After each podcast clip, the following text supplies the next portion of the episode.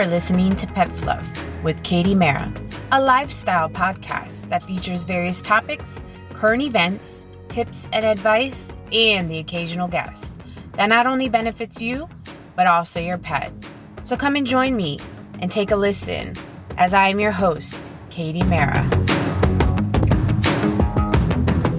Hey guys, what's going on? Welcome to episode four, season two. And I am your host, Katie Mara. Today I have my co host, Herbert. He's back again. Hey guys, welcome to the show. It's going to be super exciting, and I am privileged to be here once again next to the great Katie Mara. well, today we have an interesting topic to talk about in all the fluff. We are talking about importation and deportation of animals and pets, primarily dogs. And coming across this topic, Herbert and I were talking about this, and we found some interesting information that included some trafficking. Trafficking, which is very interesting. But before we get into all the fluff, we are going to start with Here's the Scooper.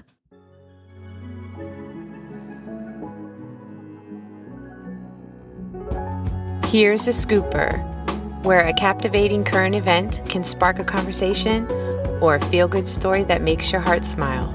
And best of all, it's all about the animals. So, I found an article from NPR that reports researchers finding a stunning rate of COVID among deer. Between October and December of 2021, researchers swabbed the noses of 93 dead deer in Pennsylvania. One fifth of the population swabbed tested positive for COVID. This result is a part of a soon to be published study which shows the latest evidence for COVID spillover from humans to white-tailed deer. This also proves the contraction of new mutations. What's alarming is one case shows the virus spilled back from the deer into a human, and that is a first. These findings are raising new concerns over the virus's unpredictability of spillover effects to humans. The good news is that these deer did not die of COVID, as they showed no symptoms. Rather, they passed from oncoming traffic or were hunted. Most of the deer that tested positive had the alpha strand, which is mostly disappeared among the human population. How the deer contracted the virus is unknown, but speculation of human interaction feeding the deer or exposed to sewage and wastewater are some of the possible causes. Researchers also speculate the deer contracted the virus from a host species such as feral cats, deer mice, or minks. Like humans, it spread through the deer population, most likely through nose touches, a common greeting gesture among deer. Researchers still say transmission from animal to human is very low and not to be too concerned. Keep a safe distance from wild animals as we would if they carried rabies, get vaccinated, and if handling these animals, use the proper sanitation practices afterwards to ensure protection.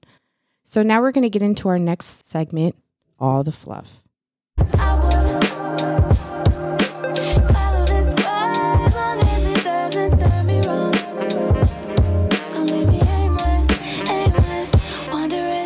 All the fluff where discussions happen and information is absorbed to help aid you and your pet. So, we decided to do some research on trafficking of dogs in and out of the United States. And I had the opportunity to do some real deep research by contacting the CDC. Here's what we found Can dogs be deported? Do they require paperwork? How do they get to the United States anyway? We decided to take a closer look. All dogs coming into the United States are required to be healthy, and they must be at least four months old to be properly immunized against dog rabies, which has been eradicated from the United States since 2007. Further, USDA requires puppies to be healthy and at least six months old if imported for resale to help prevent the foreign fraudulent importation of sick and underage dogs. If dogs don't meet the CDC's or USDA's importation requirements, they may be deported back to their countries of origin. The USDA's Animal and Plant Health Inspection Service oversees animal welfare pertaining to the shipment of puppies. Shipping puppies in crates as cargo has its risks.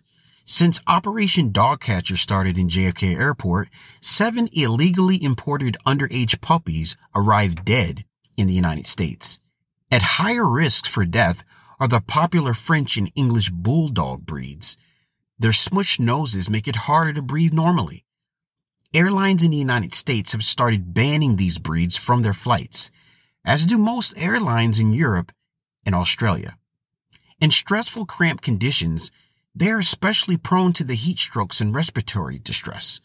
No matter how importers falsify puppies' ages on paper, their true age can be determined by examining their teeth.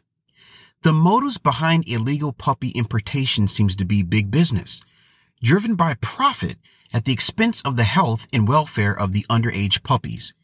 Many dogs are bred irresponsibly in puppy mills overseas. The risk of congenital abnormalities and disease is high. Importers fly them as cargo in large batches, claiming them as rescue dogs, valued at $0 on their paperwork, allowing these importers to evade entry and broker fees. International importers cheaply breed or board high demand types of puppies in the United States such as French and English bulldogs, and other small breeds like Yorkshire Terriers and Chihuahuas. They are then sold to unsuspecting families as well-bred American-born puppies at a cost of $3,000 to $5,000 each. The potential profit is exponential. Another ruse is to recruit a flight parent, offering travelers a free flight in exchange for claiming the dogs as their own on their flight to the United States. The importers tell the unsuspecting flight parent they are helping to transport rescue dogs to meet their adoptive owners at the airport. They then give a description of the new families or transporters and a meeting point at the airport to make the exchange. The transaction between the flight parent and the puppy's new family leaves no paper trail. The first U.S. port to recognize the rise in puppy importations was Miami International Airport. The airport developed a strike team to bust illegal importers. Now that Operation Dogcatcher is streamlined nationwide, illegal importers are beginning to feel the effects, and large shipments containing 20 to 40 dogs have slowed. But the underage puppies still keep coming. As of July 2021, the Center for Disease Control issued a suspension on allowing dogs up for adoption to be shipped to the United States, and that includes more than 113 countries. This complete transcript can be found on the CDC's website, soundsfromzapplat.com. Herbert Stone Prince, CRC Investigative Reports. Wow, that was a really. Can I just give you props for an in depth reporting for the CDC is is really good. Well, yeah, I think you expect that type of turnout for your show, so I wanted to make sure that the host was happy with the information that was found. And it's it's kind of sad that you know people are being tricked into essentially smuggling dogs into this country, not even knowing and being a part of a whole trafficking ring. Right. And that's that's the specifics on the flight parents, uh, the people that are not aware that they're being part of a uh, black market industry, and then also the domestic corruption connected to the improper breeding of animals in the United States, and then they're sold to families here in the United States as purebred animals. So those are two things that I was able to find out, and it's startling to to know that these types of things are happening. I mean, are these smugglers even prosecuted? If they're caught uh, at the airport, if they are, um, I guess, found in the act of it, or there's some type of tips, prosecution can take place. But there are other trafficking priorities that unfortunately come before animals. Right. When it comes to that probably industry. Like narcotics and drugs and human, human trafficking. trafficking. Yeah, that's going to take be a, precedence. A, yeah, precedence. Be a yeah. predecessor to the puppies. Yeah, that's such a shame. And I mean, do we even know what happens to the animals when they get deported and go back to their respective countries? So we don't know specifically what happens to the animals once they are here in the United States, checked and then sent back to their country.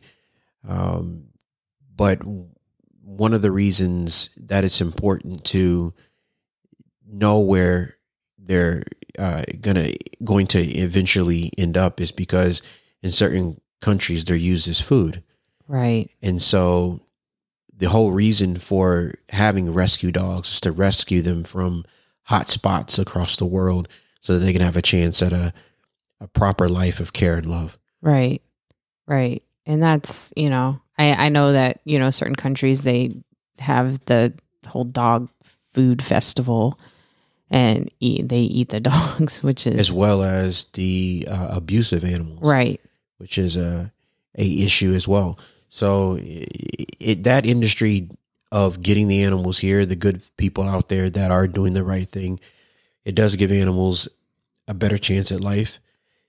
It's just the profit margin is what drives the desire. Right. And I guess it depends on the breed. You know, you mentioned French bulldogs, which I know Frenchies are such a sought out breed of dog and Yorkies. Yeah. And so they go through cycles. Right now in 2022, it's French bulldogs as well as Yorkies. Um, a few years ago, it was put pit bull terriers once they were able to somewhat move out of the stigma as violent fighting dogs. okay. You're seeing an increase of pit bull terriers in people's homes, uh, and their reputation is almost completely changed from what it was maybe 10, 15 years ago. Right. Wow. That's awesome. I mean, well, it's not awesome, but you know, it is, it's good. It's awesome in the fact that there are people that are trying to rescue animals from other countries into this country. And I know uh, the UK also has similar programs as well. So, but I mean, getting to the actual deportation, importation, do you know of what vaccines are re- required So the prior? main vaccine that has to be on their vaccination records is rabies. That's the number one vaccine that has to be in their records. They also have to have uh, uh, information about where they're traveling from. So there are specific zones in countries around the world that are on the airport's uh, hot hot spot city um, listing. If they come from there, they have to be fully vaccinated and they have to have paperwork of origin of where they come from. Um, some of the diseases can be transferred to other animals, uh, and in rare cases, it can be transferred to other humans. So it's the Center of Disease Control's policy that they have both types of paperwork to enter the United States. yeah. If they don't, then they are rejected and deported back to the country of origin. Yeah, that would make sense because you don't want animals coming into this country bringing wild diseases that we're not, you know, accustomed Originally to. here. And then, you know, it's kind of how COVID spread through this country. Similar. We're not, you know, we weren't exposed to it prior. Um, but you know, it's it's it's such an interesting process, and I mean, do you know what kind i mean do you know what kind of pets i mean i know we were talking about dogs but do you know what kind of other pets that are not allowed in this country? I mean i would assume wild Well, animals. The, the exotic animals that are not originally from this particular territory, the North American territory, um, the evasiveness, the it's the disease, the evasiveness based on their uh, activity as just being the animal that they are, the uh, eating habits, um, their stools, um, how that breaks down, uh, and then whether there's food available that they are used to eating. If they don't, as as animals, they will adjust and seek other forms of prey, which could also affect other habitats in other animals. right and so there are checks for that, but it's not to say that there aren't exa- exotic animals that are brought here that should not be here. And it's just they don't have enough manpower.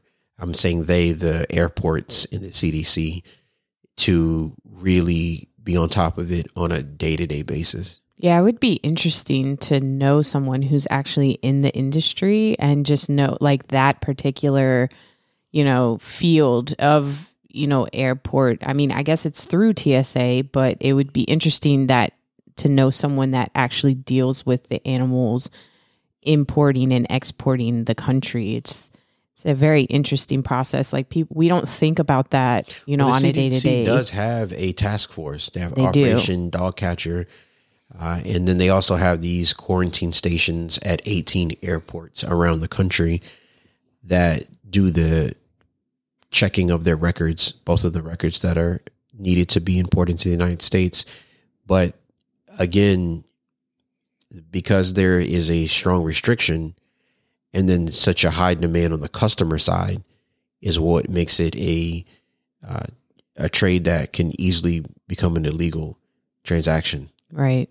because the desire is so strong for the American customer, and then the restrictions are pretty pretty anal. Yeah, because I know I did a previous episode about how uh, more so exotic animals were smuggled into this country. I mean, some of the ways that they bring in these animals are just Inhumane. completely inhumane, and then half of them die on the way over from parrots being stuffed into you know poster containers, you know the tubes to And and as in the report I did, the flat nosed dogs that are in Right. really tight crates, they're not able to breathe. Most of them that are imported here are uh, already dead before they get here. Yeah. I mean, I do know of uh, I further research that I've done. Uh, they have specific country uh, companies, excuse me, of uh, they uh, specialize in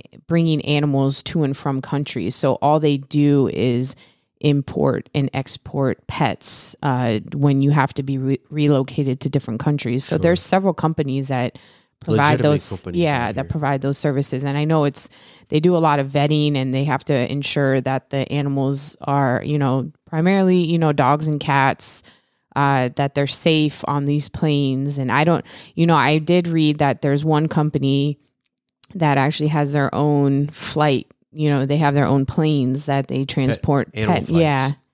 Because you know you most of the time the dogs uh you know if they're you know small dogs you could probably c- carry under your seat but you know the average sized dog can't fit under a plane seat so they're actually stored under the plane Sure. and so then th- that's another liability of animals being overheated or it's too cold and then you know there's just terrible stories about that but They, they would need ventilation up to code right through the FAA. yeah on top of the anxiety that they experience Absolutely. on on top of that and they don't like sedating animals either Right. for long periods of time either. It's just not safe yeah or humane. Yeah. So I guess since COVID, I do the animals go through. I guess you you taught you touched upon qu- the quarantine There's process. a so 18 airports around the United States have quarantine stations. okay. And at those stations, the animals are tested for specific diseases. If they pass based on those testings, they can uh, move about the country. They can, Oh, nice. If they fail, they are most likely, in most cases, deported back to their country of origin. Interesting. And then you know, it, I guess it depends on what country they come from and their regulations and Right. And then the safety goes. and whereabout of those animals is is, Yeah, un, is uncertain. is uncertain. And it yeah, again, it depends on the country and what Right. their regulations are. Yeah. Again, it's the, the demand and the desire of Right. the American customer that's Right. driving the the illegal industry. And I would say half of them don't know. Well, They probably don't more than half. They don't know how the animals get here. You think Um, your you think your dog is coming from a reputable breeder when in reality it's actually coming from overseas and then you wonder why your dog that you've you know the purebred dog that you received has all these illnesses or improper breeding domestically Right. in the United States. right and that's and a whole the animals topic is sold as a purebred dog uh, or animal. So the, not enough people are going to do the genealogy of their animal uh, once they've received them. right They're not going to do like the dog version of 23andMe. right They're not going to do that. They just assume it. And then uh, you just get what you get. Uh, the average person just doesn't know. right cool So we're going to go on to Pet Fluff feature of the week. And yeah.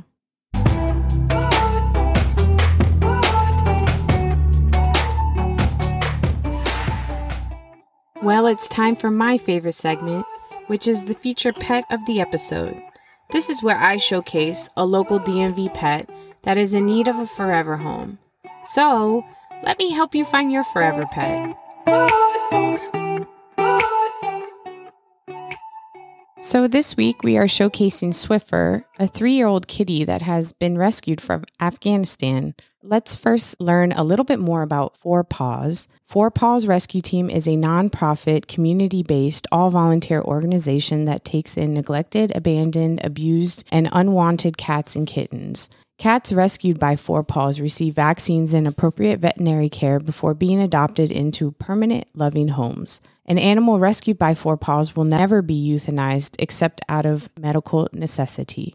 Four Paws worked with KSAR, which is Kabul Small Animal Rescue, to have Swiffer and nine other cats relocate to the US, which is actually interesting because our topic is about importation, deportation of pets. So, this is actually a rescue that rescues animals from Kabul to the United States. And so the cats were housed and cared for at the U.S. Embassy in Kabul for the past eight months prior to their U.S. arrival. They had a long journey from Kabul to Canada and then to their final destination to the U.S. Swiffer was born at the U.S. Embassy in Kabul and was part of the litter of four kittens. His three litter mates were adopted together, but he was left behind due to no fault of his own. He was currently seeking a foster or adoptive home. He would be fine in a single cat home or in a home with other cats. They think that he would be best in a home fit without dogs or young children because he tends to swat when he gets overstimulated. So he's had a tough journey to get here, but he deserves a good home with a patient caregiver. If you are interested in adopting Swiffer, all of his information will be listed in our link tree under Swiffer and on our Instagram page, which is at CRC Pet Service.